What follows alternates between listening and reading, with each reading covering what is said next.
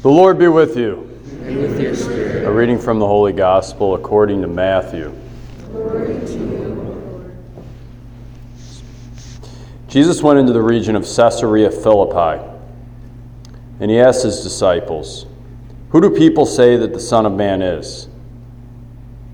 They replied, Some say John the Baptist, others Elijah, still others Jeremiah or one of the prophets. He said to them, But who do you say that I am? Simon Peter said in reply, You are the Christ, the Son of the living God. Jesus said to him in reply, Blessed are you, Simon, son of Jonah, for flesh and blood has not revealed this to you, but my heavenly Father. And so I say to you, You are Peter and upon this rock I will build my church, and the gates of the netherworld shall not prevail against it. I will give you the keys to the kingdom of heaven. Whatever you bind on earth shall be bound in heaven, and whatever you loose on earth shall be loosed in heaven. Then he strictly ordered his disciples to tell no one that he was the Christ. The Gospel of the Lord.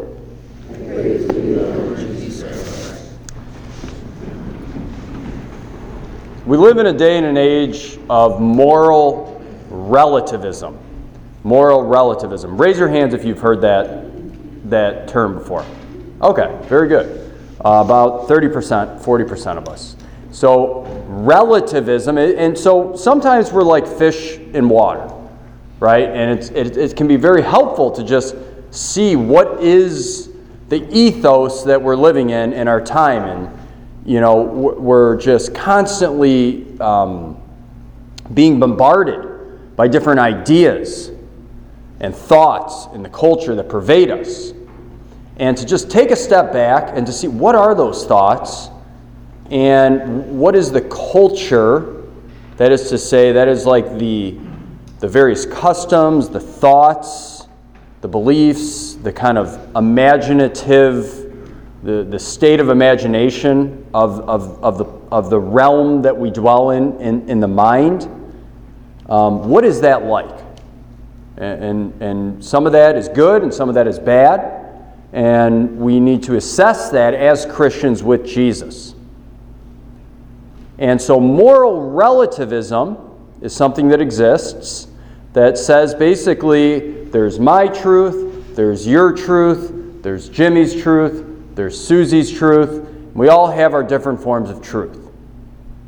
And, you know, we try to kind of live in along with each other in harmony, but everybody has their own truth. And, you know, you, you guys, you, you know, like for us right now, you Catholics, you might kind of have your truth. And, you know, that's nice as long as, you know, um, you don't push that or press that upon me.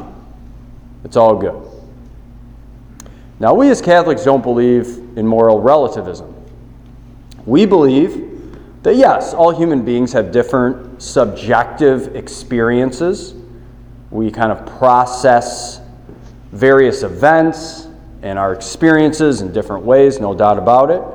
But there is something that exists called objective truth. And there is a moral object objectivity that exists. Okay? And so just because everybody is saying, you know, all of a sudden this particular thing is fashionable, that doesn't mean that we as Catholics cling on to that. I remember a couple years ago, uh, an example I bring up is there's a famous football quarterback um, who took a stance on, um, you know, you guys remember a couple years ago, it was like a big it's a big deal with the kneeling for the American flag or standing, and everybody was kind of, it was like a little cultural debate. I'm not really interested in talking about the debate itself, but the example that I want to bring up is that this uh, quarterback um, said, I'm not kneeling um, when the national anthem comes on and when the flag's presented because this, this, and that, whatever. But then he got so much heat in the next couple of days that he completely changed his stance on it. He said, um, you know, he, my, th- this is, I was actually wrong before, and, and um, this is the wrong thing to do. And so he just kind of went with what was, you know, what the public and what was fashionable, et cetera, et cetera. Now, the church doesn't do that. The Catholic Church says God became a human being, and God has revealed to us objective truths. Not about everything. This is where sometimes people get hung up. They point to science right away. Well, the church shouldn't have any right to talk. Well, we don't talk about science as objective truth. There's nothing about science, the physical sciences, and our doctrine or dogma. The things we're concerned about that we believe we have the answers to objectively is things of God, not, and not everything, just certain aspects.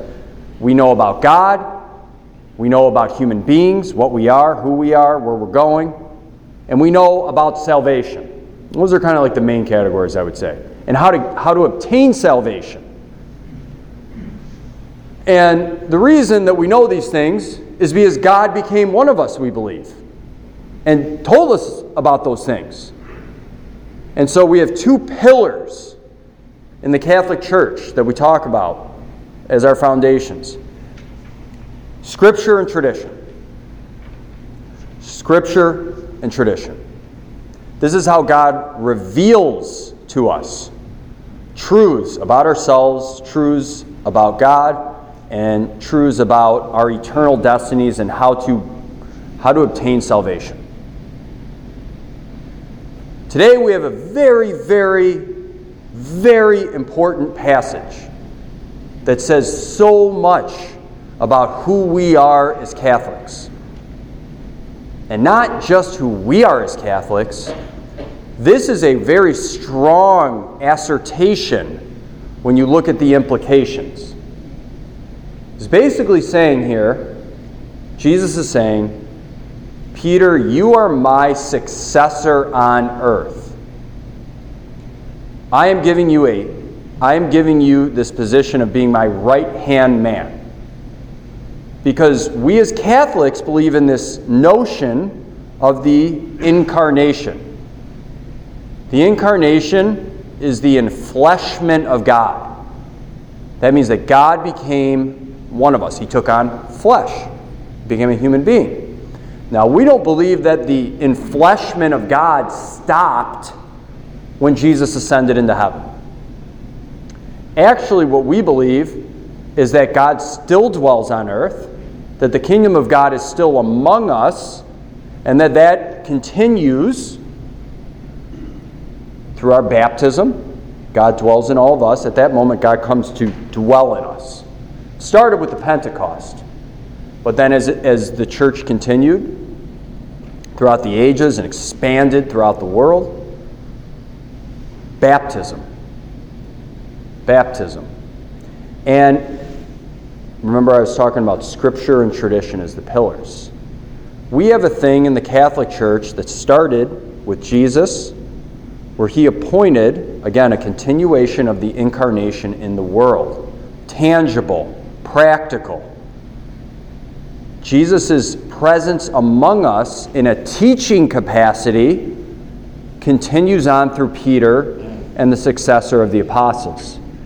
Now, I would, I, would, I would like all of us to have on the tip of our tongues this phrase that is beautiful and we should be very proud of as Catholics, which is called apostolic succession. Raise your hands if you've heard that term before. Apostolic succession. Thank you. Apostolic succession. That means, okay, we talk about, you know, why should you be Catholic? Why not be Lutheran? Why not be um, uh, a part of the Episcopal Church? Why not be Baptist? Or why not go over to the non denominational church? You know, they have a more exciting service, Father. Okay, fair enough. All right. We are Catholic because this is the religion that Jesus himself founded. Father, that's not polite. You can't say that kind of stuff. Just, you know, that's rude to our, you know, my cousin or my sister or my husband or whoever. Okay, but it's true. God became a human being in the person of Jesus. He did not desire for us to have a thousand different types of Christian religions. In fact, Jesus explicitly says this at the Last Supper. As he's praying to God the Father at the Last Supper, which is the first Mass, he prayed for what we also pray for, by the way, when we celebrate Mass, as we continue the Mass throughout the ages. Uh, we pray for the unification of Christians. Now, we had a major, major split in the 1500s, and from that split came a thousand other different splits. But in this passage, we read that God had a plan. And God's plan, coming back to the, the phrase apostolic succession, was that God, in the person of Jesus, would appoint Peter. And Peter would be the, the, the face of the church. I say to you, you are Peter, and upon this rock I will build my church, and the gates of hell shall not prevail against it. Under the protection of Peter, under his fatherly protection, the word pope comes from the word, it's, it's a form of papa, father. Under Peter's protection, we need not fear death, we need not fear hell if we are living in obedience under Peter's protection. Both, both a, a submission of the intellect, and we hold to the church's teachings, and we also are living out the faith. It can't just be what we believe, it has to be as we live. And so, Jesus appointed Peter. Peter was martyred, as we know. And then came another pope. And then came another pope. And then came another pope. And Jesus appointed these 12. He chose them as our first bishops in the church, the apostles. And they, when they, when they, when they uh, were, the church started growing pretty quickly, and they needed more bishops, and they needed more priests. And so they appointed other bishops and other priests. And so what apostolic succession is, is the concept that our bishop, Bishop Ron Hicks, can trace back his authority to the apostles and then to Jesus. All the way back. This bishop appointed this bishop, and this bishop uh, ordained this bishop, and et cetera, et cetera, throughout time and history. That is only the case in our religion, in the Catholic Church. And that's where we get off saying, yes, we are the one true faith. We have the fullness of faith. That doesn't mean that our other our brothers and sisters in different Protestant denominations are not our brothers and sisters in Christ. I'm not saying that.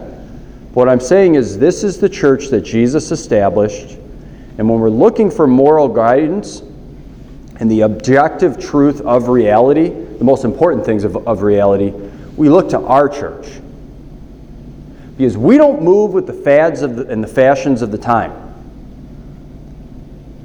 We do not move with the fads and the fashions of the time.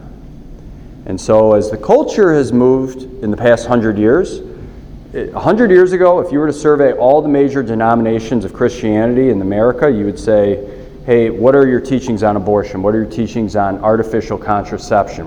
What are your teachings on human sexuality? Having engaging in marital relations before marriage, or on what is a man, what is a woman. We all would have been in agreement.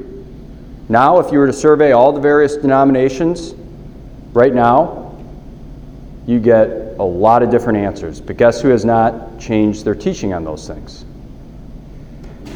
Us. Because God doesn't change his teachings on what a human being is. And we adapt to different times, et cetera, et cetera, and we still love everybody as they are, et cetera. But these are the sure norms for getting us to heaven. And we should be very, very careful to get outside of those norms.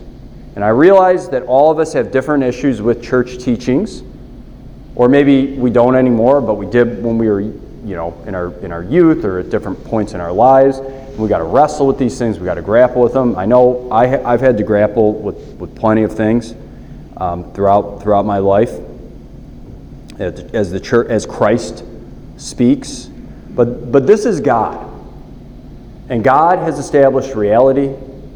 Um, and, and we do not have any type of uh, dominion over reality. God does. And this and, and really when we are like sons and daughters of God in obedience and we open ourselves to the Lord, it's really quite joyful and quite free. It's wonderful. It's like a kid who is under their parents' protection, who doesn't worry about anything. They know mom and dad is there, and they're protected. There's nothing to worry about.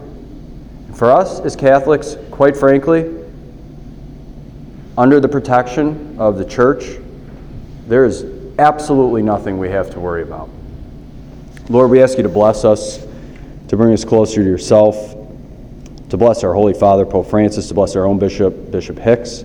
Thank you for the gift of our Catholic heritage, for the gift of the church, for the gift of objective, unchanging truths which are just signs for us that point us in the right direction and teach us how to be more of ourselves and more at peace with ourselves and more at peace with you and more at peace with others.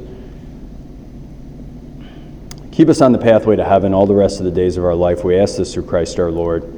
Amen. And let's take a few moments in silent prayer just to listen to and speak with the Lord Jesus in our hearts.